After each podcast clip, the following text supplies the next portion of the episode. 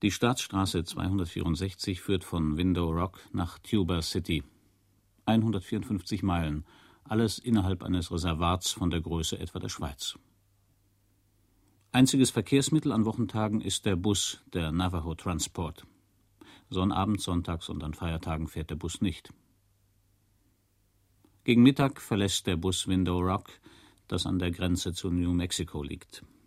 Die Scheiben sind stahlblau getönt, die Klimaanlage ist auf cool eingestellt. Bis Cross Canyon erinnert die Landschaft an den Schwarzwald, bis Steamboat Canyon erinnert die Landschaft an Südgriechenland, bis Keams Canyon an die Alpen. Und dann kommt die Landschaft, die man aus Rio Bravo mit John Bain kennt. Auch Kirk Douglas, Burt Lancaster und Robert Mitchum hat man hier schon mal gesehen. In Keams Canyon waren praktisch alle Fahrgäste ausgestiegen. Nur eine alte Frau in einem roten dicken Wollrock mit einem roten Kopftuch und einer erdfarbenen Jacke fuhr noch weiter. Sie redete auf den Fahrer ein, der sie nicht verstand. Sehen Sie, ich bin Navajo und sie ist Mogwi. Wie soll ich Sie da verstehen? Fahren Sie bis nach Tuba? Nein, ich will nach New Oribe. Was wollen Sie denn da? Die alte Frau steht auf, redet laut, schreit fast und will dem Fahrer ins Steuer greifen. Der Fahrer hält an, öffnet die Tür. Sie steigt aus. Weit und breit kein Haus, keine Siedlung in Sicht. Sie stapft einfach los in die Wüste hinein.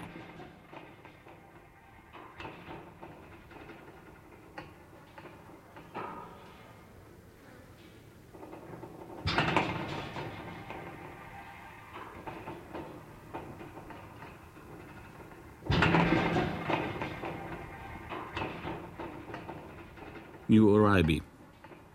Die Haltestelle liegt an einer Kreuzung. Daneben steht ein Windrad. Es ist fünf Uhr am Nachmittag und noch immer sehr heiß. Ich nehme meinen Koffer und den Metallkoffer mit dem Tonbandgerät und den Mikrofonen, überquere die Straße, gehe an einer halb verfallenen Holzkirche, an kleinen Steinhäusern mit verdorrten Vorgärten und Autowracks darin vorbei und entdecke die Tanksäulen vor dem Supermarkt. Ein Auto fährt vorbei. Ich werde misstrauisch angesehen. Am Supermarkt ist ein Telefon angebracht. Es funktioniert nicht. Drei Hunde haben sich vor mir aufgestellt. Ich frage die Verkäuferin nach dem Weg. Sie kennt ihn nicht, sagt sie. Ich warte eine Stunde.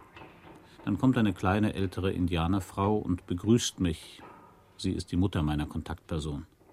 Ihr Sohn sei nicht da, aber es warteten andere Freunde auf mich. Ich könnte bei ihnen wohnen oder im Motel bei Second Mesa. Ich wähle das Motel. Sie fährt mich in einen kleinen Lastwagen hin. Im Motel hängt eine Bekanntmachung des Tribal Council, des Stammesrates. Kein Alkohol im Reservat erlaubt, kein Handel mit Indianern ohne Genehmigung des Tribal Council, keine Filmaufnahmen, keine Tonbandaufnahmen, keine Fotos, keine Skizzen, keine Ausnahmegenehmigung. Tribal Council. Ich trank Coca-Cola und dachte an Wein.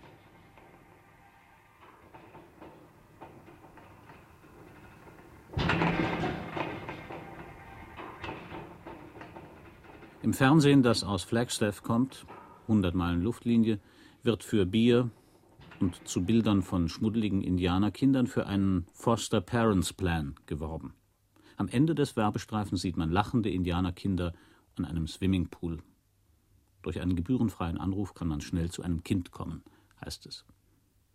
Abgesehen davon, dass man selbst einer dermaßen herabgekommenen und ungebildeten Rasse von Menschen Humanität angedeihen lassen sollte, stellte es sich doch als wirtschaftlicher und weniger teuer heraus, sie mit Kleidung und Nahrung zu versorgen, als sie zu bekämpfen, sagte Brigham Young, Gründer und erster Präsident der Church of Jesus Christ of the Latter Saints, kurz der Mormonen, im Jahre 1854.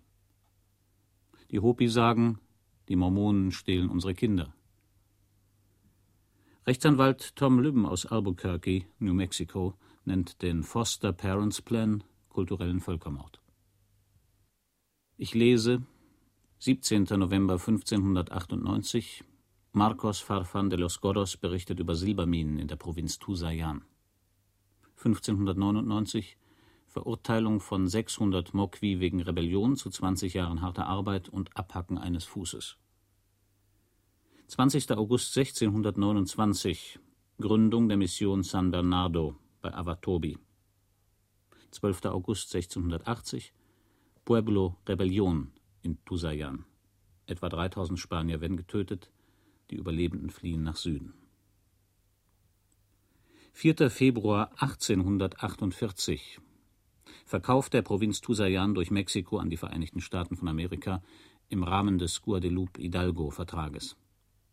Disturnals Karte der Vereinigten Staaten von Mexiko, die Vertragsbestandteil ist, hat einen Queraufdruck, etwa auf der Linie der heutigen Staatsstraße 264. Die Moqui haben ihre Unabhängigkeit seit dem Jahr 1680 bewahrt. Moqui ist der Navajo-Name für Hopi. Er bedeutet die toten Leute.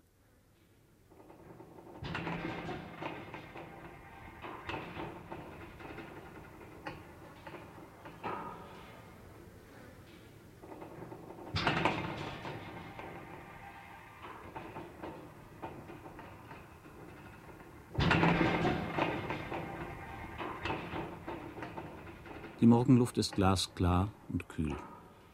Second Mesa liegt 7000 Fuß hoch. Das Frühstück im Hotel: Spiegeleier mit Bacon, blaues Maisbrot und Toast mit kalifornischer Orangenmarmelade. Durch das Fenster des Restaurants kann man im Süden, 100 Meilen entfernt, den Humphreys Peak sehen, mit 12.670 Fuß die höchste Erhebung in Arizona. You'd go for another coffee, Sir? Fragt die Kellnerin. Sie trägt Navajo-Silberschmuck mit Türkisen. Ich sage der Bedienung, dass ich nach Riley Sunrise suche. Are you the German Riley is looking for? fragt sie. Ja, sage ich. He is sitting over there, sagt sie und zeigt zum Tresen, an dem ein Mann von etwa 60 Jahren sitzt und in seinem Kaffee rührt. Wir machen uns bekannt. Er stammt vom Sonnenclan ab hat in Hollywood gearbeitet, hat die Ausstattung für die Indianerszenen gemacht, lebt hier und im Winter in Hollywood, wo er ein Häuschen mit Swimmingpool besitzt. Er ist mit einer Deutschen verheiratet und hat zwei Söhne. Sein Traum ist, sich hier ein richtiges Haus zu bauen. Jetzt habe er nur eine Hütte nahe beim Second Mesa Trading Post. Wir werden schnell einig. In den nächsten zwei Wochen will er mich mit all den Hopi bekannt machen, die das traditionelle Leben leben. Sein weißer Ford Kleinlastwagen ist Baujahr 1961. Die Bremse funktioniert nur, wenn jeden Tag Bremsflüssigkeit nachgegossen wird. Bei über 40 Meilen Geschwindigkeit bricht der Wagen nach rechts aus. Am Rückspiegel hängen weiße Gebetsfedern.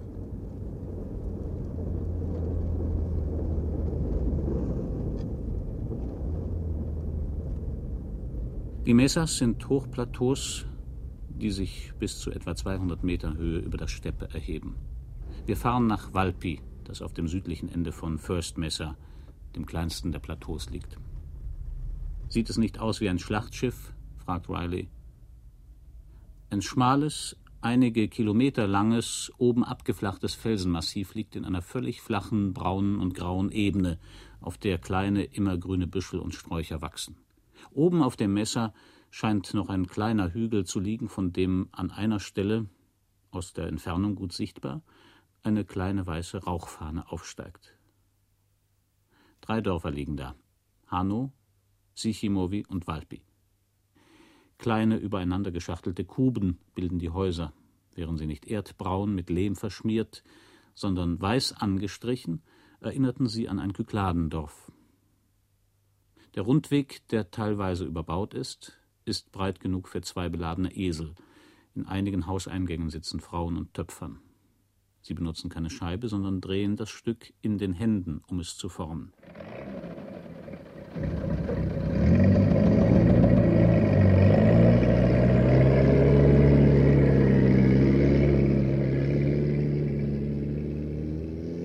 Drei Tage lang befriedigt Riley mein touristisches Interesse. Ich stelle europäische oder US-amerikanische Vergleiche an.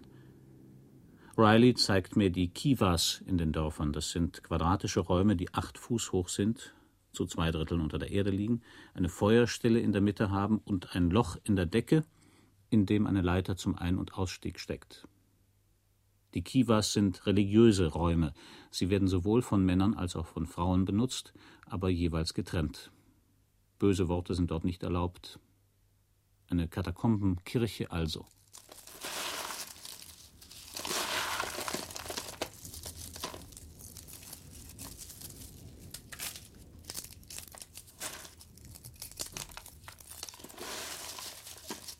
Am vierten Abend sind wir in Haute auf Third Mesa. In ihrem kleinen Haus ist Carolyn mit dem Schälen getrockneter Bohnen beschäftigt. Es sind mehrere junge Leute da. Aus einem Büchlein des Kikmongwi Dan Kachongwa, eines Priesters, wird etwas über die Geschichte von Haute-Villa vorgelesen. Baana kam und hatte große Pläne. Er gab uns die Hand, um unser Leben zu verbessern, um Schulen zu bauen, die uns den besseren Weg seines Lebens zeigen sollten. Er bot uns Medizin und Behandlung an und sagte, dass dies helfen würde, damit wir länger lebten. Er bot Hilfe an, unser Land abzumessen und sagte, dass wir so mehr Land haben würden. In allen Dörfern wurden seine Angebote abgewiesen. Er versuchte vieles, um uns zu überzeugen. Aber er schaffte es nicht, dass wir uns seinen Wünschen fügten. Denn zu dieser Zeit waren wir alle eins und befolgten die Anweisungen von Masau. Dann versuchte er es mit Angst. Er machte eine Polizei, bei der Leute mitmachten, die durch seine Angebote versucht waren und denen er Waffen gab. Er drohte uns festzunehmen und uns in ein Gefängnis zu stecken. Aber wir waren noch immer unbeweglich. Dann machte er es Wirklichkeit. Die Dörfer waren in Angst, und schwache Leute begannen sich zu unterwerfen. In Oraibi fiel die Führerschaft des Dorfes, als Lololma vom Bärenclan eine Vereinbarung mit der Regierung der Vereinigten Staaten machte. Wir, die wir noch immer an Nassau glaubten, darunter die Hauptpriester der Gesellschaften, wir kamen zusammen und wiesen das Angebot des Kikmongwis zur Unterwerfung zurück. Wir saßen zusammen, rauchten und beteten, damit wir mutig genug wären, es durchzustehen. Wir holten unsere Steintafel hervor und studierten jede kleine Einzelheit. Dann sahen wir uns die Zeichnung der Wege ganz genau an, die auf einem Stein nahe beim Dorf ist. Wir erkannten, dass der Feuerclan, also mein Vater Yukiuma, führen sollte, denn Masau sah auf der Steintafel genau in die Richtung seines Zeichens.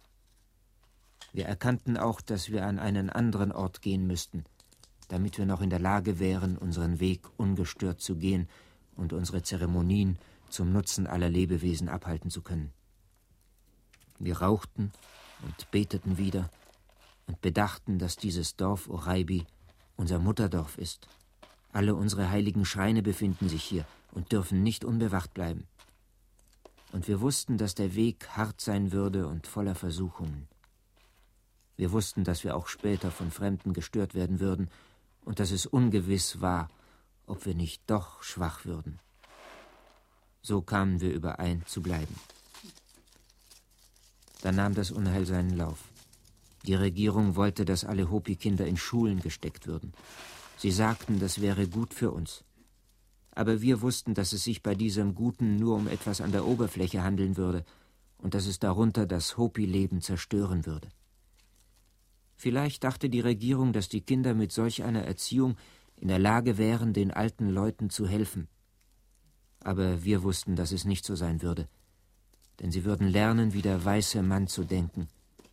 Und dann würden sie nie den alten Leuten helfen. Im Juni 1890 hatte sich Lololma zusammen mit drei anderen Clan-Oberhäuptern auf den Weg nach Washington gemacht, nachdem acht Jahre zuvor der erste Indianerbevollmächtigte bei den Hopi, J.H. Fleming, die Reservatsgrenzen festgelegt hatte. Telegramm vom 4. Dezember 1882. Darf ich hinzufügen, dass die Hopi ständig durch die Anwesenheit von Navajo gestört werden, die sich häufig deren Quellen bemächtigen und sogar ihr Vieh über die Felder der Hopi treiben. Mit einem Reservat kann ich sie in ihren Rechten beschützen. Habe Hoffnung, sie der Zivilisation näher zu bringen. Markieren Sie in der Nordostecke 36 Grad 30 Minuten mit dem 110. Längengrad dann nach Westen zum 111. Längengrad, dann nach Süden bis 35 Grad 30 Minuten, dann nach Osten zum 110. Längengrad, dann nach Norden zum Ausgangspunkt. In Washington zeigte Lololma den Beamten die Steintafeln der Clans. Die Beamten konnten sich auf die Zeichnungen von Bärenspuren, Maiskolben, Schlangen und Pfeilen keinen Vers machen. Das sei ihr Land, erklärte die Hopi-Delegation, viel größer als das Reservat. Die Beamten sagten zu, in Zukunft jeden, der das Gebiet der Hopi unberechtigt betritt, zu bestrafen. Dafür müssten die Mitglieder der Delegation zusagen, nicht nur noch in jenem Jahr, sondern auch 1891 viele Kinder in die Schule zu schicken. Zurück in Oraibi schickte Lololma als erster seinen eigenen Sohn und seinen Neffen in die 40 Meilen entfernte Schule. Aber Navajo trieben weiter ihr Vieh über Hopiland. Fast jede Woche schickten sie Polizisten. Viele Polizisten. Sie umstellten das Dorf und jagten Kinder im Schulalter. Wir konnten nicht mehr glücklich sein, denn wir mussten dieses Unheil jeden Tag erwarten. Väter, die sich weigerten mitzumachen, wurden eingesperrt. Noch immer weigerten sich über die Hälfte der Clanhäupter und Führer der religiösen Gesellschaften, irgendetwas von der Regierung anzunehmen. Deshalb wurden wir von denen, die sich schon unterworfen hatten, beschimpft und wie Verbrecher behandelt. Schließlich entschieden sie, etwas gegen uns zu machen denn wegen uns bekamen sie nicht einige versprochene Geschenke von der Regierung. Von Regierungsbeamten und Missionaren wurden die Traditionalisten die Feindlichen genannt. Um die Jahrhundertwende verstärkten 30 weitere Feindliche aus Shongopovi Yukiyumas Gruppe. Von da an wurden die Zeremonien in Uraibi jeweils von beiden Gruppen für sich abgehalten. Am 6. September 1906 in der Nacht vor dem Beginn der Schlangenzeremonie gab es Streit, welche der Gruppen einen bestimmten Altar benutzen dürfe. Es wurden Messer und Pistolen hervorgeholt. Morddrohungen wurden ausgestoßen. Regierungsbeamte entschieden, dass die Feindlichen aus Shongopovi kein Aufenthaltsrecht in Oraibi hätten. Vermittlungsversuche scheiterten. Bis zum Nachmittag des 8. September verbarrikadierten sich beide Gruppen in ihren Häusern. Geschossen wurde nicht. Dann trat Yukiyuma vor sein Haus und ging mit einigen Anhängern zu einem Platz nordwestlich des Dorfes. Hier zeichnete er mit dem Fuß eine Linie in den Sand. Tewakwaptewa, der Sohn Lololmas, wurde geholt. Yukiyuma sprach, dass er und seine Anhänger Oraibi für immer verlassen würden, wenn es Tewakwaptewa und seinen Anhängern gelingen würde, ihn über diese Linie zu drücken. Nachdem wir das Dorf verlassen hatten, erfuhren wir, dass unsere Häuser geplündert worden waren dass die Pferde freigelassen und auf unsere Felder geschickt worden waren, wo sie alle Früchte fraßen, die gerade für die Ernte reif waren. So gingen wir wieder einmal auf die Wanderschaft, um nach einem neuen Heim zu suchen. Hinter uns ließen wir eine korrupte Welt, in der alles durcheinander war. Die Gruppe ließ sich sieben Meilen weiter westlich an der Quelle von Rotwila nieder. Der Winter kam früh und war sehr kalt, im darauffolgenden Frühjahr wurde Hotwila von der Armee umstellt. Alle, auch die Kinder, mussten zu einem Platz, etwa sechs Meilen unterhalb Oraibi gehen. Von dort mussten alle Männer zum Regierungsbüro in Keams Canyon marschieren, wo wir für eineinhalb Jahre eingesperrt wurden, weil wir uns weigerten, das großzügige Angebot anzunehmen, unsere Kinder erziehen zu lassen. Schließlich wurden wir zu einem Schmied gebracht, wo sie Ketten an unsere Füße machten und uns in Paaren fesselten. So mussten wir im Straßenbau arbeiten. Viele Stunden am Tag. Gefährlich mit Dynamit auf den steilen Felsen nahe beim Regierungsbüro. Diese Straße ist der Untergrund für den Highway, der noch heute benutzt wird.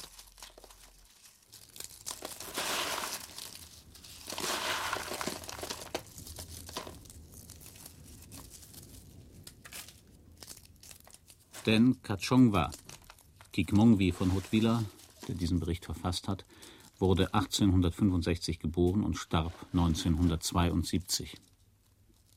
Carolyn fühlt sich berufen, heute an seiner Stelle für den Standpunkt der Traditionalisten zu sprechen.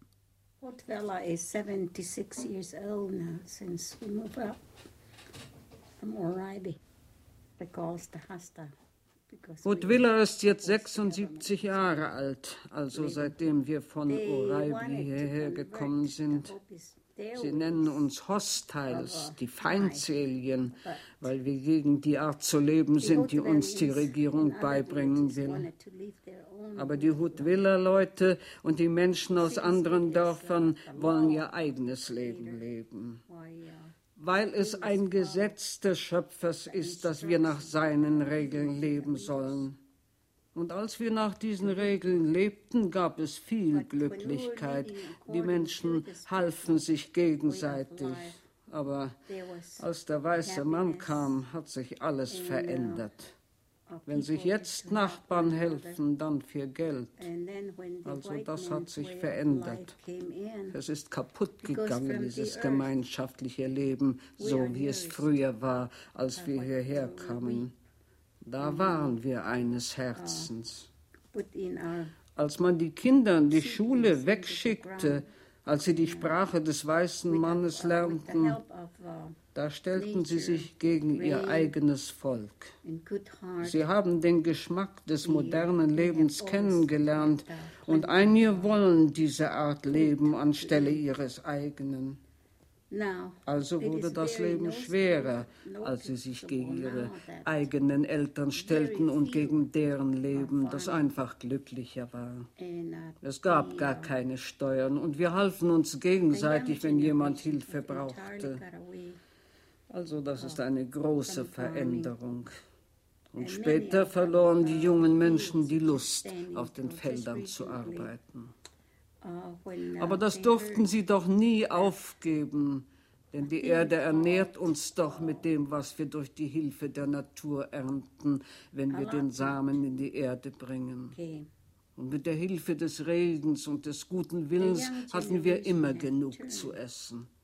Und jetzt war das ja spürbar, dass nur noch wenige auf den Feldern arbeiteten. Es gab da fast keine jungen Leute mehr. Und bis vor kurzem waren die Felder verwaist, bis von einer Neuverteilung die Rede war, die gemacht werden sollte. Da kamen die jungen Leute zu ihren Vätern und Großvätern und zu den Feldern zurück, denn es hieß, dass einem ein Feld nicht gehört, wenn es nicht bearbeitet wird. Also werden die Felder jetzt wieder bearbeitet. Es ist jetzt wieder ein ganz klein wenig so wie früher, aber ich glaube nicht, dass sich die Natur wieder zurückverwandeln wird, so wie sie mal war.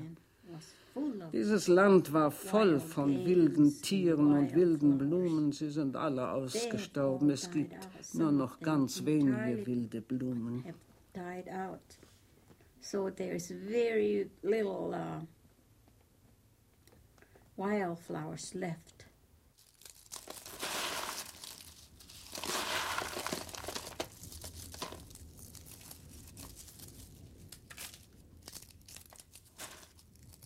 Die Hopi berichten von drei Welten, in denen sie bereits gelebt haben.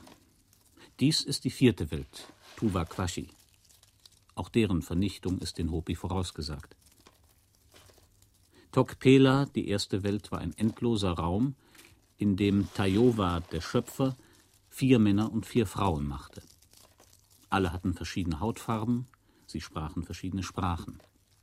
Als sie wegen ihrer Hautfarben und der Sprachen Streit bekamen, zerstörte der Schöpfer die erste Welt durch Feuer. Nur wenige Leute wurden gerettet. Nun geht in diese Ameisen-Kiva. Dort werdet ihr sicher sein, wenn ich die Welt zerstöre. Und während ihr hier seid, lernt von den Ameisenvölkern. Sie sind fleißig. Sie besorgen im Sommer die Nahrung für den Winter. Sie wissen, wie man sich warm hält, wenn es kalt ist, und wie man sich kühl hält, wenn es warm ist. Sie leben in Frieden. Sie gehorchen dem Plan des Schöpfers.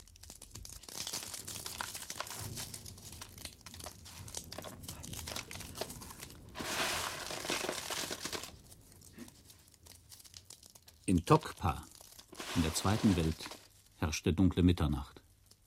Alles, was die Menschen brauchten, war vorhanden, aber sie wollten mehr, immer mehr. So gab es Streit, und nur wenige befolgten noch die Gebote des Schöpfers. Wie schon in der ersten Welt wurden die Ameisenvölker angerufen, ihre Unterwelt für die auserwählten Leute zu öffnen. Als sie sicher untergebracht waren, befahl Sotu Knang, der Neffe des Schöpfers, den Zwillingen Pökwang Hoya und Palönga Hoya ihren Sitz am Nord- und am Südende der Welt zu verlassen, wo sie darüber zu wachen hatten, dass die Erde sich gut drehte. Kaum hatten die Zwillinge ihre Sitze verlassen, verlor die Erde das Gleichgewicht und überschlug sich zweimal. Die Berge fielen ins Meer und Meere bedeckten das Land. Und alles fror zu hartem Eis.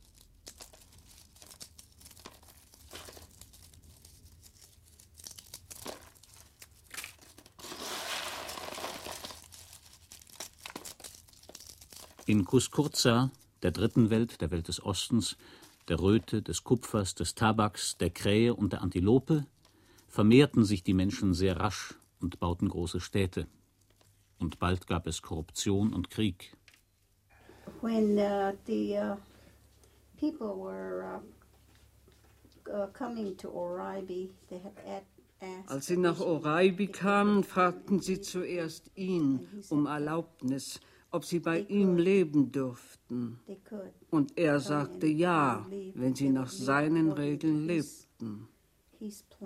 Dann kamen die Menschen aus der Unterwelt also durch diesen Bambusbaum hinauf.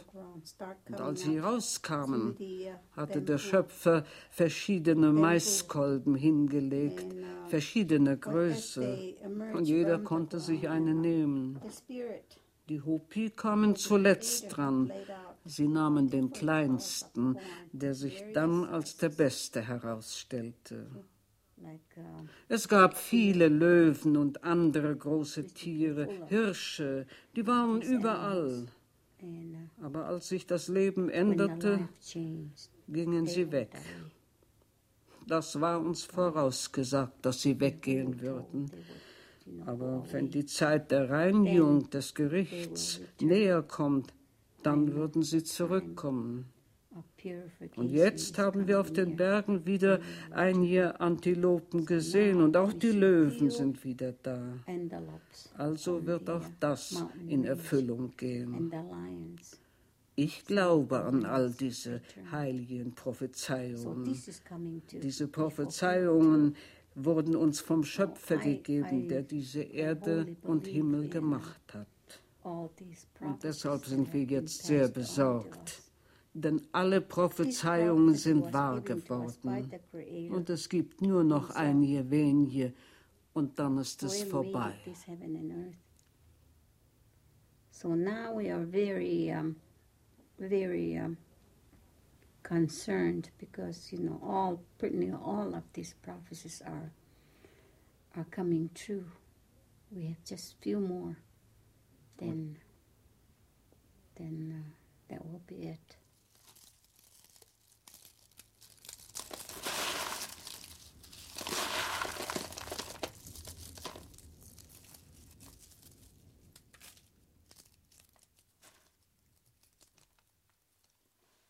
Was für ein Pantheon, was für ein religiöses System, was für eine reiche Sprache, welche Traditionen.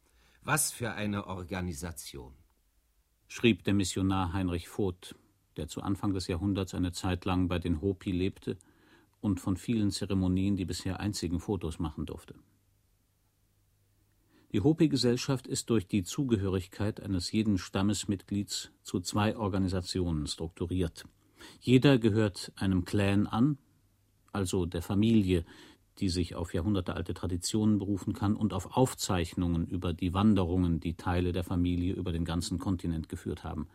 Clans sind oft über viele Indianernationen verteilt. Und außerdem gehört jeder einer der religiösen Gesellschaften der Hopi an, die ihre Mitglieder erst nach jahrelangen und komplizierten Initiationen aufnehmen. Es gibt getrennte Gesellschaften für Männer und für Frauen. Will Mays ist 60 Jahre alt und Führer der Männerzeremoniengesellschaft in Shipalavi. Uh, these chiefs uh, had been handed down from from century like maybe their uncle.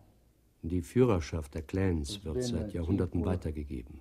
Zum Beispiel War ein Onkel ein Führer für viele Jahre und wurde alt, dann gibt er seine Führerschaft weiter an einen Jüngeren.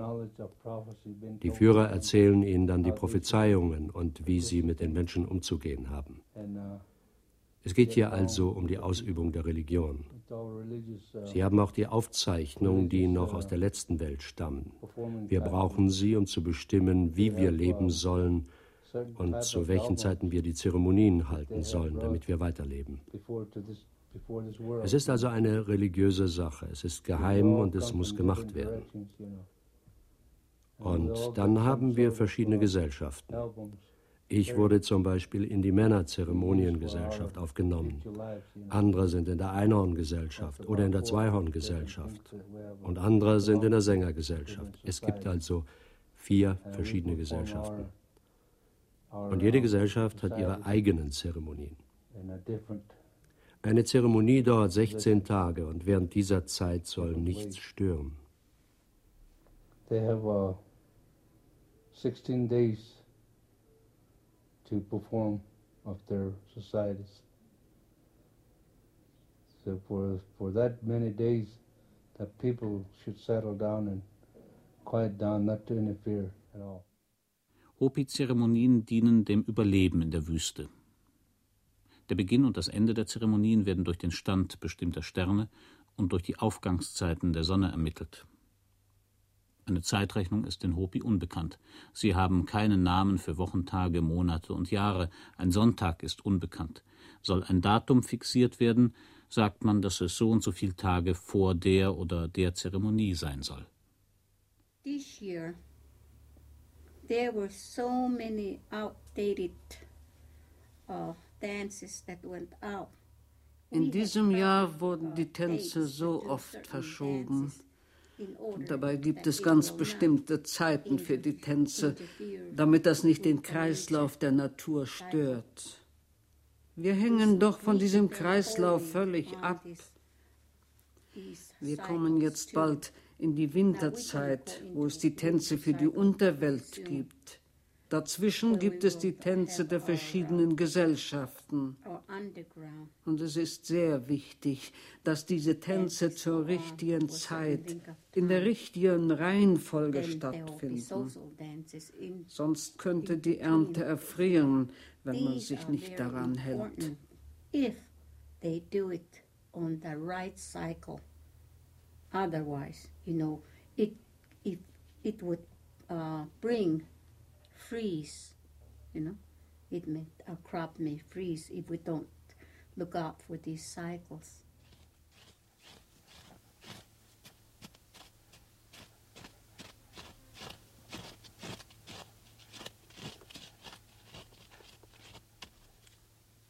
Hopi sind Bauern. Ich habe alte Leute gesehen, die wenn sie von der Erde sprachen, sich hinknieten, die Hand auf die Erde drückten und sie sich dann auf den Solarplexus legten. Das Geburtsjahr von John Lanza wurde von der Regierung auf 1900 festgelegt. Lanza lebt in Oraibi. Im Frühling bewirtschaftet er zwei große Felder weit draußen unterhalb des Mesas. Früher lief er zwei Tage zu Fuß und wohnte den Sommer über in einer Hütte. Findet sich niemand, der ihn mit einem Auto hinbringen kann, läuft sein Sohn Jacob allein dorthin, während sich Lanza um ein weiteres Feld nahe bei Oraibi kümmert, das im Spätherbst geerntet wird.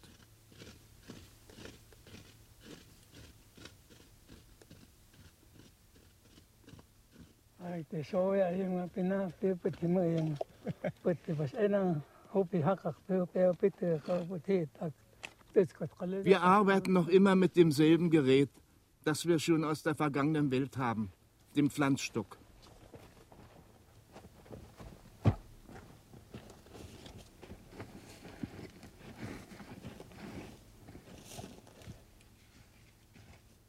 Ein hartes Holz von einem halben Meter Länge. Man kniet sich hin und stößt es in den verkrusteten Boden, räumt mit den Händen den aufgeworfenen Sand beiseite, legt den Samen in den Boden, schiebt den lockeren Sand darüber und tritt ihn fest. Dann einen Schritt weiter, wieder hinknien und hacken.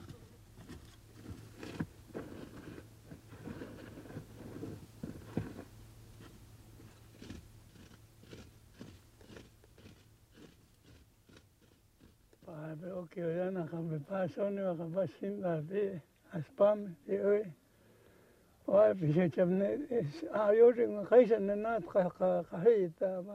Alles, was du hier siehst, ist mein Feld. Als ich jung war, sagte man mir, dass ich davon zu leben hätte und dass ich hier mein ganzes Leben arbeiten würde. Ich habe gute Ernte gehabt, schlechte Ernten, mittelmäßige Ernten. Ich bin so erzogen worden, dass ich mich um das zu kümmern habe, was ich der Mutter Erde anvertraue. Ich habe mein ganzes Leben nur mit meinen Händen gearbeitet. Ich habe keine Maschinen. Ich rupfe auch das Gras mit den Händen aus, damit meine Pflanzen wachsen können. Aber es hängt auch von jedem Einzelnen ab, ob er es wirklich ernst nimmt mit seinem Feld. Das Feld wird einem dann helfen. Es ist eine Harmonie. Hier sind keine Bewässerungsgräben zu sehen, denn wir beten zu den Wolken für Regen. Das ist alles, was wir tun. Selbst wenn es lange Zeit keinen Regen gibt, beten wir weiter. Jeder muss für seinen eigenen Regen beten.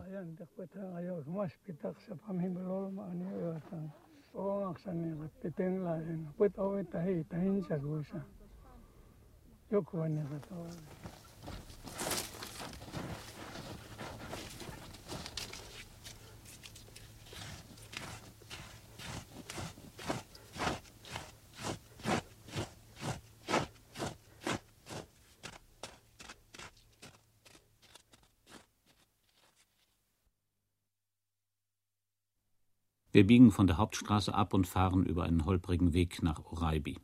Zuerst das obligatorische Schild, dass in diesem Dorf das Fotografieren, das Filmen, Tonaufnahmen, das Anfertigen von Handzeichnungen und das Handeln verboten sei. Hundert Meter weiter ist ein zweites Schild in den Boden gerammt. Nicht-Indianern ist der Zutritt verboten. Riley Sunrise drückt mich sanft in den Fußraum der Fahrerkabine. Stanley hat durchgedreht. Halb blind hat er sich gesoffen. Chef nennt er sich, Chef von Oraibi. Es ist eine Schande. Riley hält bei dem Schild an und steigt aus dem Auto, spuckt auf das Schild und geht zu dem nächsten Haus, das aus Hohlblocksteinen gebaut ist. Mit dem Fuß wummert er gegen die Tür, bis endlich eine Gestalt hervorkommt, sich die Hose zuknöpfend, in die Sonne torkelnd. Stanley. Er sagt, das Schild sei wegen eines Mädchens, das vor fünf Monaten verschwunden ist. Ihre Leiche hat man jetzt bei Bakobi gefunden. In Wirklichkeit ist es aber doch nur, weil er alles kontrollieren will, wer mit wem spricht, um dann dem Tribal Council zu berichten. Eine Schande. Einige der 14 Kivas von Oraibi sind noch an den herausragenden Leitern zu erkennen. Ein großer Dorfplatz. Die meisten Häuser drängen sich am Rand des Messers. Einige Häuser sind bereits mit dem abbröckelnden Fels abgestürzt. Das hier ist die älteste Stadt in Nordamerika. Elftes Jahrhundert sagt Riley. Gleich hier, neben Lansas Haus, habe man vor kurzem die Knochen von drei Mönchen gefunden. 17. Jahrhundert. Riley lacht laut los und parkt den Wagen vor Lansas Haus. Da Stanley noch immer vor seinem Neubau steht und das Auto beobachtet, kann ich nicht aussteigen. Lanzas Sohn Jacob kommt von der Terrasse und ruft Unflätiges in Richtung Stanley, was der aber nicht hören kann. In der Hand hält er Pfirsiche und reicht sie mir rein. Riley und Jacob plaudern Hopi. Ich verstehe nur Chief Stanley, worauf sie jedes Mal kichern, und Steak Dinner, worauf Riley strahlt und Jacob See you later sagt. Im Supermarkt in New Oribe am Fuße des Messers kaufen wir fünf riesige tiefgefrorene Steaks. Später wird Jacob die Steaks gut anderthalb Stunden kochen mit Chilis, Bohnen und Mais. Zu trinken gibt's Tee aus einem Kraut, das überall wächst. Vier Petroleumfunzeln beleuchten das Steak-Dinner. Lanza sitzt kerzengerade. Später erzählt er von seiner Frau Mina, die bis zu ihrem Tode vor einigen Jahren die Steintafel des Bärenclans aufbewahrte und als Kikmongwi fungierte.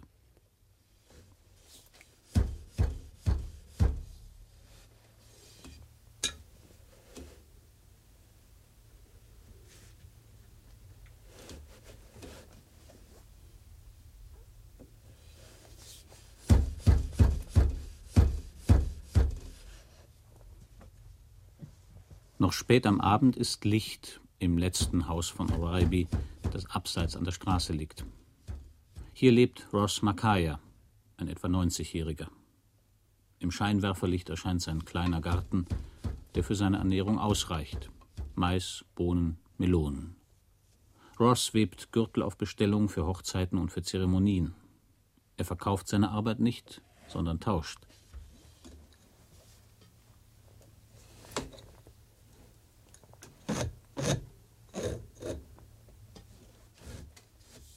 Der Webstuhl ist einfach, aus knorrigen Ästen zusammengenagelt.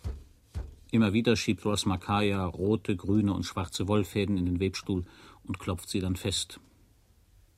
Obwohl er nicht lesen kann, liegt auf einer Kommode ein Stapel von Zeitungs- und Zeitschriftenartikeln. Man habe sie ihm vorbeigebracht. Für uns. Er habe gewusst, dass wir kämen, und wir sollten sie jetzt lesen, damit die Menschen auf der anderen Seite des Ozeans die Wahrheit erfahren.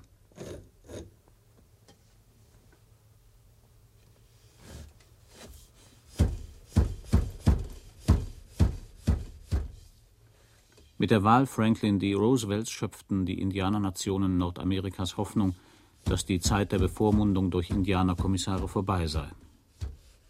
Der Indian Reorganization Act von 1934 sollte den Nationen eine gewisse Eigenständigkeit durch Selbstverwaltung sichern. Vom Indian New Deal war die Rede. Die Stämme sollten jeweils einen Stammesrat und ein Stammesgericht wählen. Bei den Hopi sollten die Dörfer, je nach Anzahl der Bewohner, Delegierte in den Stammesrat entsenden. Der Vorsitzende und sein Stellvertreter sollten von allen Wahlberechtigten gekürt werden.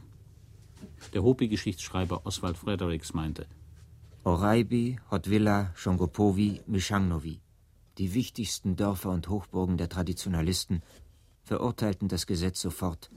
Es handle sich nur um einen anderen Versuch der Regierung, eine umfassendere Kontrolle über sie zu erreichen.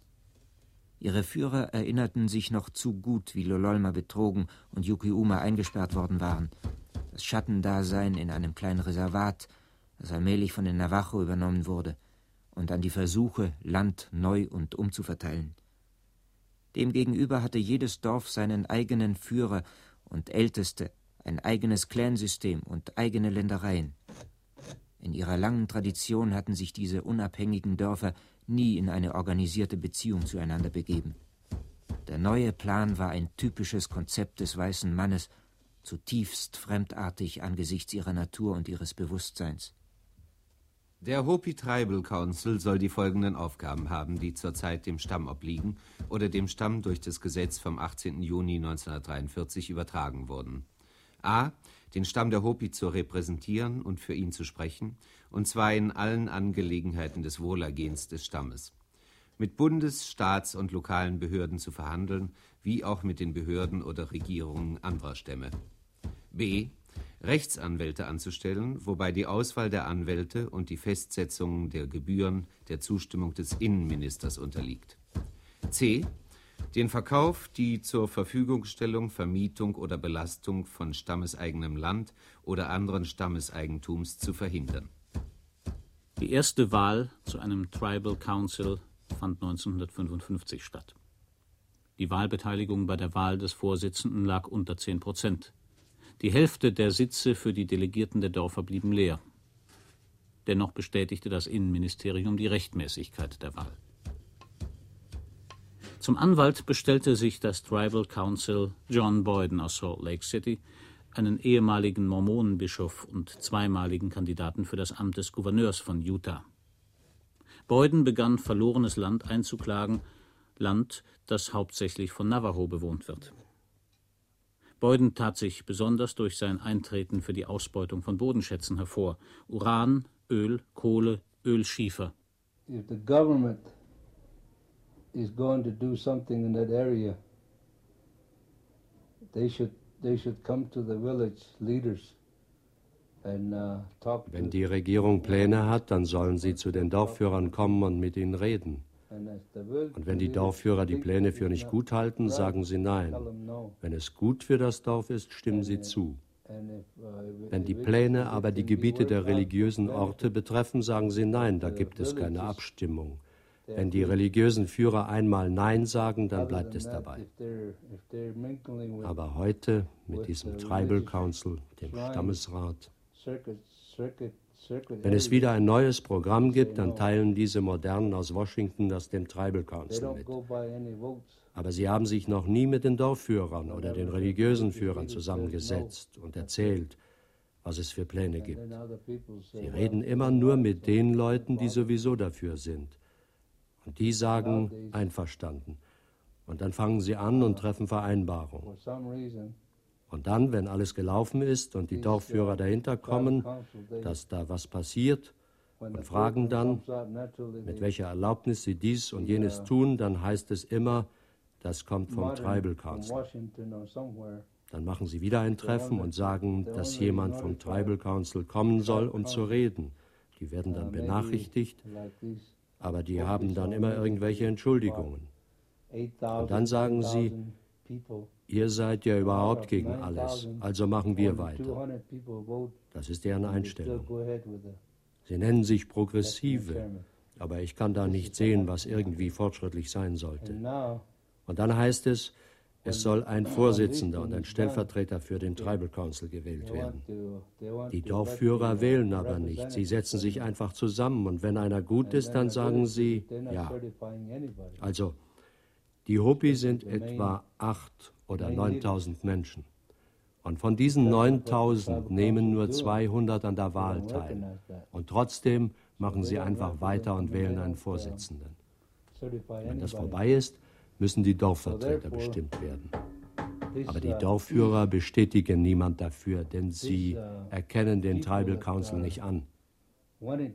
Daher sind alle, die dahin gehen, selbsternannte Vertreter der Dörfer. Und dann haben diese Leute Mormonenanwälte, sind selber Mormonen. Die Mitglieder des Tribal Council sind alle Mormonen. Das mögen wir nicht. Die Mormonen sollen hier weg. They have attorney from the Mormon side they all seem to uh, joining the Mormons, you know. And nowadays we have a, a Mormon, all seem like it's all Mormon council members in there. And uh, they don't like it. They want to get all the Mormon people out of there to be changed. Sagt Will Mays, Führer der Männerzeremoniengesellschaft aus Chipalawi. 1961 erster Vertrag über die Ausbeutung von Mineralien und Uran. 1964 erhält der Tribal Council 3 Millionen Dollar aus Ölvorkommen. 1966 beschließt der Tribal Council, der noch immer von der Hälfte der Dörfer boykottiert wird, Rechtsanwalt Boyden eine Million Dollar zu zahlen. Als Belohnung für den Abschluss eines Vertrages mit der Peabody Mining Company über die Ausbeutung von Kohle im Tagebau auf einer Fläche von 58.000 Acres auf Black Mesa. Gleichzeitig mit dem Indian Reorganization Act wurde eine Indian Claims Commission gegründet, die die Berechtigung von Klagen der Indianerstämme in Landangelegenheiten prüfen sollte. Sie sagen, dass die Hopi ihr Land gar nicht benutzen. Aber was meinen Sie mit nicht benutzen? Mit welchem Maß wird da geurteilt? Nach dem Maß der Navajo oder des weißen Mannes? Wir benutzen unser Land. Aber wir benutzen es anders. Wir sammeln dort Holz, wir jagen dort. Wir suchen unsere heiligen Stätten auf. Viele Hopi glauben, dass durch eine Klage vor der Kommission Land zurückgewonnen werden könnte. Tatsächlich aber wird regelmäßig Geld als Entschädigung angeboten, und zwar wird die Summe nach dem Bodenpreis errechnet, der zum Zeitpunkt des Verlustes gültig war, also etwa zu Zeiten des Eisenbahnbaus oder bei Schaffung der Reservate vor 100 bis 150 Jahren. Unsere Tradition erlegt uns auf, dass wir dieses Land nicht für Münzen oder Geld weggeben dürfen. Wir müssen weiter beten und unser Wort erheben, damit dieses Land wieder in unseren Besitz gebracht wird um das Überleben der Hopi zu ermöglichen. So die Einleitung zu einer Klageschrift, die von den Führern der Traditionalisten-Hochburgen verfasst worden war, nachdem der Tribal Council eine Klage mit dem Ziel der Entschädigung durch Geld angestrengt hatte. Für die Klage der Traditionalisten fand sich bisher kein Anwalt, der vom Bureau of Indian Affairs zur Vertretung von Indianerangelegenheiten zugelassen ist.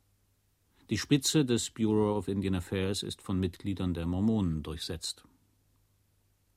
Fünf Millionen Dollar sollen dem Tribal Council für einen Teil des eingeklagten Landes überwiesen werden. Aus einem anderen Teil, der den Hopi verbleiben soll, müssen bis 1986 6000 Navajo umgesiedelt werden. Dort wurde Ölschiefer gefunden. Das sichtbare Ergebnis des Kohleabbaus, der Uran- und Ölförderung auf Hopi-Land sind Schulen nahe den Dörfern der Traditionalisten, Windräder über neuen Brunnen und Wassertürme. 1980 arbeiteten zwei Hopi im Kohleabbau. Eine Textilfabrik, die mit Geldern des Tribal Council außerhalb des Reservats errichtet wurde, sollte 300 Hopi beschäftigen. Heute arbeiten dort weniger als 200, 100 Kilometer von ihren Dörfern entfernt.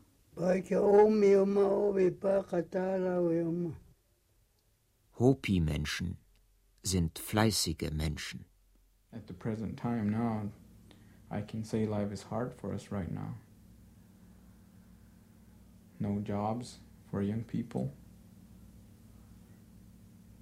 Das Leben hier sei recht schwer. Für junge Leute wie ihn gäbe es keine Arbeit, sagt Toby aus Mushangnavi. And some young people are working. Like maybe firefighting is one source of income for Also, was sollen sie denn jetzt tun? Die meisten sitzen zu Hause und einige arbeiten bei der Waldbrandbekämpfung. Das ist eine Einkommensquelle. Oder sie schnitzen Katkina-Puppen. Das bringt auch ein kleines Einkommen. Oder Hilfsarbeiten, bei denen sie von Tag zu Tag etwas Geld bekommen. Das Geld ist hier, aber es wurde uns gegeben, damit es vor allem den Interessen anderer Leute dient. Ich bin ein junger Mann von 23 Jahren.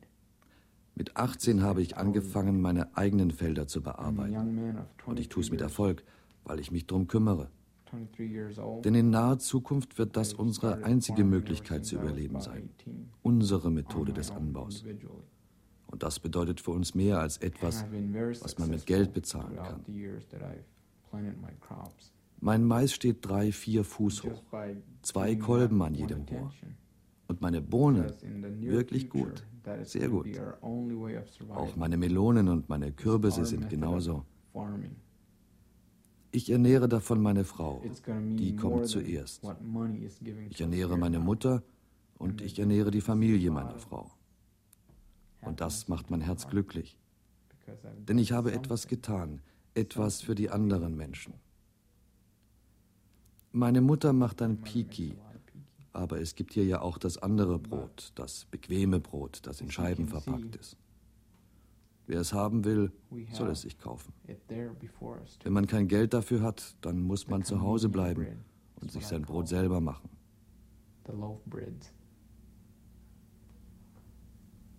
So if you want that, you go, you buy it. If you don't have the money to buy your bread, okay, you stay home and you make your own. Toby sprach vom Schnitzen von Kashina-Puppen, das eine Verdienstmöglichkeit sei. Das Tribal Council fördert die Erhaltung dieses Kunsthandwerks der Herstellung von Devotionalien, aber nicht um die Traditionen oder die Zeremonien am Leben zu erhalten, sondern um sie in einem von ihm finanzierten Kunsthandwerkszentrum an der Staatsstraße 264 an Touristen zu verkaufen. War das Schnitzen der Puppen früher eine Beschäftigung für die Wintermonate, so ist heute eine kleine Industrie daraus geworden, die nach Ansicht der Alten nicht folgenlos bleiben kann. Carolyn aus Rotvilla meint, Kachinas carving, they are not supposed to be sold. Kachina-Puppen sollten niemals verkauft werden. Niemals. Denn sie stellen doch die Götter dar. Das sind die Götter. Und sie sind auch gleichzeitig die Kinder, die noch geboren werden. Also dürfen wir diese Puppen niemals verkaufen. Aber jetzt ist es so gekommen, dass die meisten diese Puppen schnitzen, um an Geld zu kommen. Wenn man Kachina-Puppen schnitzt, dann kann das Auswirkungen auf die Kinder haben. Es gab hier nie behinderte Kinder, aber jetzt gibt es welche. Wir haben sogar ein Heim für solche Kinder, wie es sie bei den weißen Menschen gibt. Deswegen, weil sie sich keine Gedanken machen und das ist ihre Strafe. Behinderte Kinder, die gibt es jetzt. Früher gab es keine. Wir hatten nie von behinderten Kindern gehört. But before that there was none. We never heard of, you know, defected children before.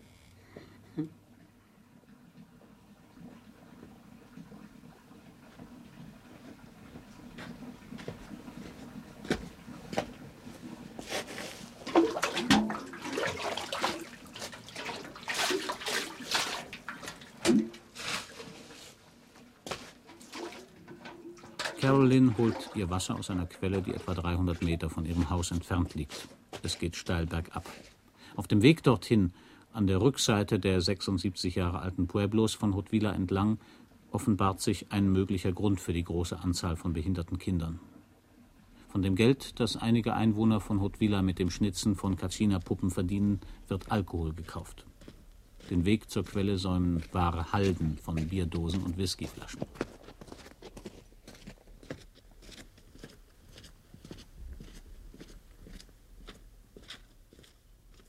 Elders are the ones that are holding up, you know, uh, keeping up the strength of the nation because they know how to make proper prayer feathers. Die Alten haben doch die Nation zusammengehalten. Denn sie wissen, wie man gute Gebetsfedern macht. Also sagen wir den Jungen, dass sie sich um die Alten kümmern sollen. Denn wer weiß denn schon, wie man richtige Gebetsfedern macht? Das würde große Veränderungen bringen, wenn das mit den alten Leuten ausstirbt. Die Alten halten in ihren Händen doch die ganze Welt in Ordnung, wenn sie Gebetsfedern machen. Jedes Jahr Gebetsfedern. Und das machen sie doch nicht für sich selbst, sondern das machen sie für die ganze Welt, für alle Menschen und für alle Tiere, die auf der Erde leben. By making these uh, prayer feathers, yearly prayer feathers, there are many cycles that they have to go through, but they do not make it for their people alone. They make it for the whole world, the whole earth, and the animals that are up on it. Carolyn sagt, dass Gebetsfedern, richtige Gebetsfedern, nicht die, die an Touristen verkauft werden, wichtig für das Funktionieren der Quellen sind. Gebetsfedern werden von Adlerfedern gemacht. Seit es den Tribal Council gibt, werden die Adler immer weniger. Vor einigen Jahren habe man für die Zeremonien tiefgefrorene Adler kaufen müssen. Geologisch profitiert Tusayan durch eine Rinne entlang des 36. Breitengrades, durch die unterirdisch Wasser des Colorado Rivers geführt wird. Auf Black Mesa, wo die Kohle im Tagebau gefördert wird, wird sie zermahlen und mit hohem Wasserdruck durch eine Pipeline nach Colorado geschwemmt, wo sie getrocknet und in einem Kraftwerk verheizt wird. Anfang September 1981 berichtete der Geologische Übersichtsdienst des Innenministeriums in Washington, dass in 200 Quadratmeilen Umkreis von Black Mesa der Grundwasserspiegel in dem Zeitraum von 1976 bis 1979 um 100 Fuß gefallen ist. Im Jahre 2001 könnte der Wasserspiegel bereits in 440 Quadratmeilen Umkreis um 100 Fuß gefallen sein 1971 machte das Raumschiff Gemini 12 aus 170 Meilen Höhe ein Foto von Tusayan. 10.000 Quadratmeilen waren nur schlecht zu erkennen, da sie von riesigen Rauchwolken zweier Kohlekraftwerke in New Mexico und Colorado beschattet wurden. Arizona Department of Water Resources. Jahresbericht 1980. In Oraibi fiel der Grundwasserspiegel um 16 Fuß. 13 Fuß Grundwasserabsenkung sind durch Entnahmen in der Nähe des Kohleabbaus begründet.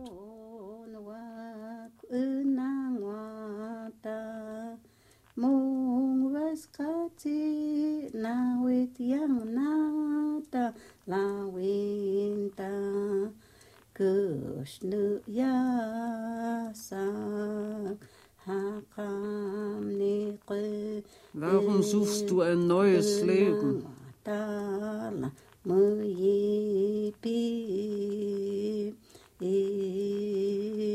Warum gehst du nach Albuquerque?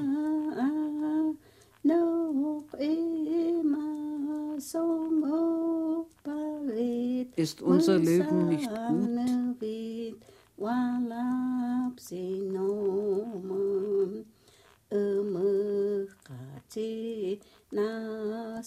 to ti qe o vi uma halaven kemer umu qati na tes kyavum und war oh mich aber denke da kein pano nen habe pam e ja beide tamme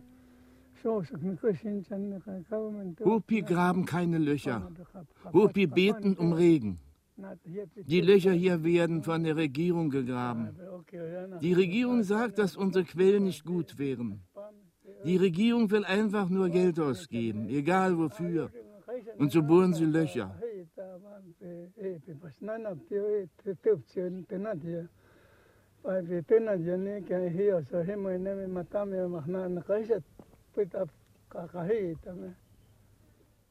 Geld ist für traditionalistische Hopi ohne Wert. Die Regierung gräbt Löcher, um Geld auszugeben, sagt John Lanza. Und Toby sagt, What they're doing is they're jeopardizing our water system by taking away water for the coal slurries und jetzt machen sie unser Wassersystem kaputt, indem sie das Wasser nehmen, um die Kohle wegzupumpen. Es gibt hier Felder, wo unglaubliche Mengen zur Bewässerung verbraucht werden. Und so nehmen sie dem Boden die Feuchtigkeit und sie sind verantwortlich dafür, dass der Wasserspiegel unserer heiligen Quellen fällt. Sie versuchen ganz langsam unser Land auszutrocknen. Und in naher Zukunft werden alle Annehmlichkeiten des modernen Lebens immer teurer werden. Die Leute werden ganz einfach wieder nach unserem alten System leben. Es wird Leute geben, die einfach das Geld nicht haben, um den Strom zu bezahlen. Dann wird der Strom abgestellt. Es wird Leute geben, die nicht genügend Geld haben, um das Wasser zu bezahlen. Also wird ihnen das Wasser abgestellt. Und dann werden sie wieder zu den Quellen gehen müssen. Das sagen unsere Alten voraus. Leute, mit denen ich seit acht Jahren zu tun habe. Die Traditionalisten von Mushangnovi. I'd say about eight years. I've been active, actively involved with the Hopi traditionals of Mashangnui. Die Alten sagen, dass ein Leben ohne Geld möglich ist. John Lanza redet von früher, von tausend Jahren Tradition, die lediglich während der letzten 70 Jahre gestört wurde, und meint das Morgen.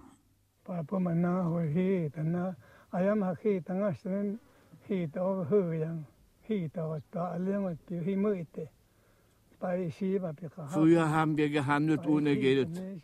Der eine hatte vielleicht mehr Bohnen, während ein anderer mehr Mais hatte. Wir haben alles untereinander gehandelt ohne Geld. Salz hatten wir nicht. Das haben wir vom Grand Canyon geholt. Das schreibt unsere Religion vor, dass wir einmal im Jahr etwa um diese Zeit dorthin laufen müssen. Sonst haben wir das Salz von den Suni geholt. Die haben einen Salzsee. Das eigentliche Salz der Hopi aber stammt aus dem Grand Canyon. Es wird aus den Felsen geholt. Zu den Suni sind wir mit Eseln gezogen, die wir mit Früchten beladen hatten, zum Handeln. Manchmal kamen auch andere Stämme hier durch das Land, haben ihr Salz für unsere Weberei getauscht. Wir sind wieder auf dem Weg, so zu leben wie früher. Von dem Geld gibt es jetzt immer weniger. Und es gibt auch weniger Arbeit für Geld.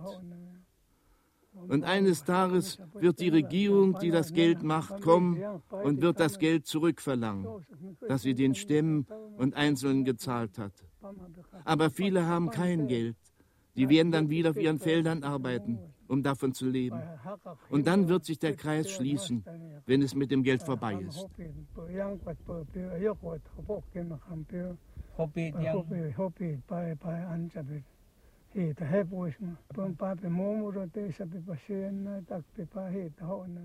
Wenn es mit dem Geld vorbei ist, gibt es keinen künstlichen Dünger mehr, gibt es keine Motorpumpen mehr, mit denen Felder bewässert werden könnten.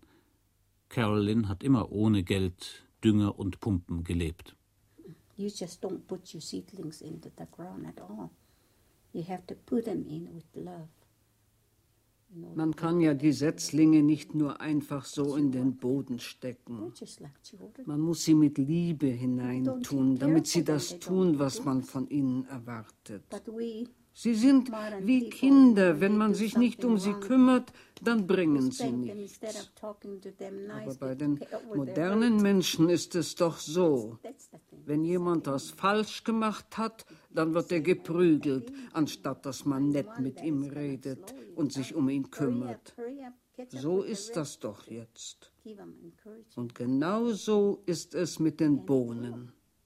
Wenn da eine Pflanze nicht mitkommt, dann muss man ihr sagen, jetzt beeil dich, sieh zu, dass du mit den anderen mithältst. Man muss sie ermutigen. Und dann geht es auch.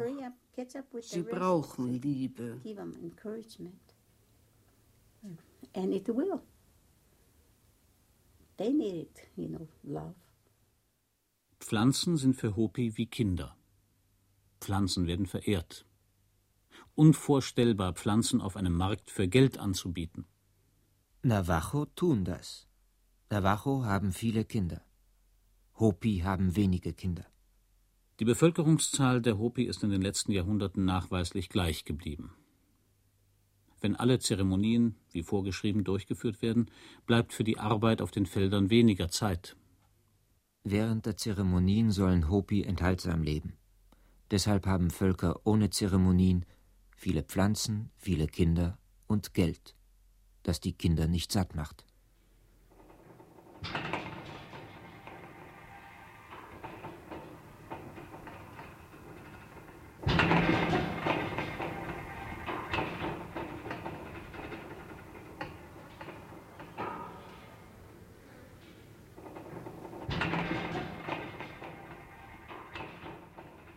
Das Windrad und der Brunnen, der darunter liegt, ist das Symbol für die Modernen.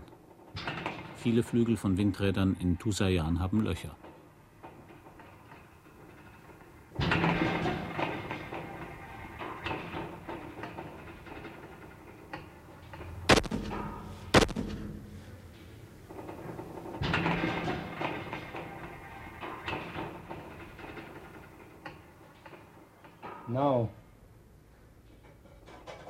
Since this thing is happening, I think the people are getting tired of it.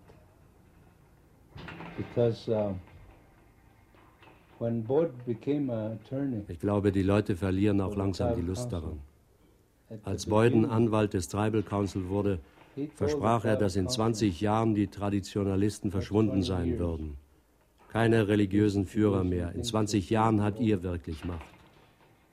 Aber jetzt, noch bevor Beuden starb, korrigierte er sich. Und unsere religiösen Dinge existieren auch noch nach 20 Jahren. Er wusste, dass er gar nichts verändern würde. Deshalb musste er gehen. He was wrong when he was predicting that. And these religious things are still existed. And it's past 20 years. Therefore, you know he's not going to change nobody. So you have to go.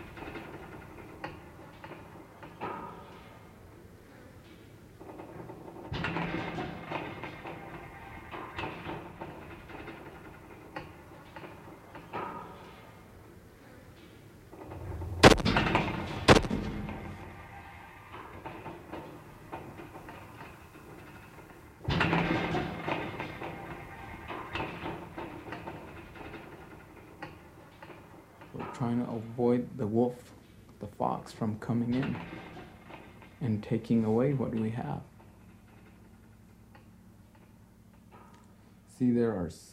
Wir versuchen zu verhindern, dass der Wolf kommt und uns das nimmt, was wir haben. Einige Hopi sind völlig umgedreht worden. Gehirnwäsche. Und die sind willens, ohne die Zustimmung der Stammesältesten etwas wegzugeben. Warum? Weil sie wie Marionetten funktionieren. Sie wollen anderen etwas geben, was ihnen nicht gehört. Das ist es, was die Regierung mit uns macht. Sie wollen jetzt 5 Millionen Dollar rüberreichen. Und wer hat die akzeptiert? Der Stammesrat, der doch nur eine Marionette der Vereinigten Staaten ist. Wenn wir jetzt die richtigen Leute hierher holen könnten, um mit uns zusammen für das, was wir haben, zu kämpfen, dann könnte es uns gelingen. Die Umweltschützer, vielleicht die Archäologen, die Historiker, das werden wahrscheinlich die einzigen sein, die hierher kommen und auf ihre Art und Weise uns wirklich helfen können. Und der Kampf müsste mit Worten ausgetragen werden. Die Hopi würden versuchen, die anderen zu überzeugen, was ihnen gehört und was sie behalten müssen. Also ein Kampf mit Worten, nicht mit Gewalt. Denn wohin könnte uns denn ein Kampf mit Gewaltmitteln führen? Hopi heißt die friedlichen Menschen. Also muss ich auch den anderen mögen, auch wenn er etwas viel Besseres hat als ich. Ich gehe denen, die das bequeme Leben führen, nicht aus dem Weg. Ich setze mich mit ihnen zusammen. Und sie denken, es ginge ihnen besser, aber wir glauben, dass das nicht stimmt. I go ahead and I group with them, I talk with them. You know, we think they're better off, but on the same side we say, you know, that's not true. Auf Lanzas Feld zitiert einer Den Kachongwa, den Sohn des Gründers von Haute-Villa. Und ich darf kein von Menschen gemachtes Gesetz befolgen, denn diese Gesetze verändern sich ständig und werden mein Volk vernichten. Und Lanza sagt,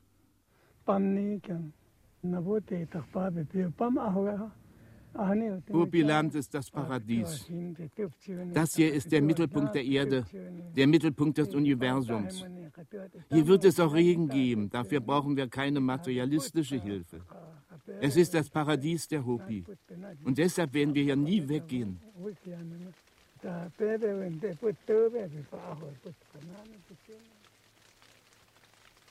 Und während Lanza sprach, passierte das Wunder der Hopi. An einem sonnigen Tag, an dem man von den Messas herab zig Kilometer weit in die Wüste blicken kann und keine Wolke am Himmel steht, außer einer, genau über unseren Köpfen, aus der es sanft regnet. We are always ready. We're told to have our bins full of corn, beans. Wir sind immer vorbereitet. Wir sollen unsere Behälter immer mit Mais und Bohnen gefüllt haben. Falls etwas passiert, dass man etwas für die anderen hat, die dann kommen. Nur aus diesem Grund arbeite ich. Und es ging mir schlecht in diesem Jahr, aber ich habe es geschafft, doch noch etwas zurückzulegen, während andere verloren haben. Und man schafft es nur, wenn man ständig betet. Bitte bring Regen, denn meine Kinder der Erde sind durstig.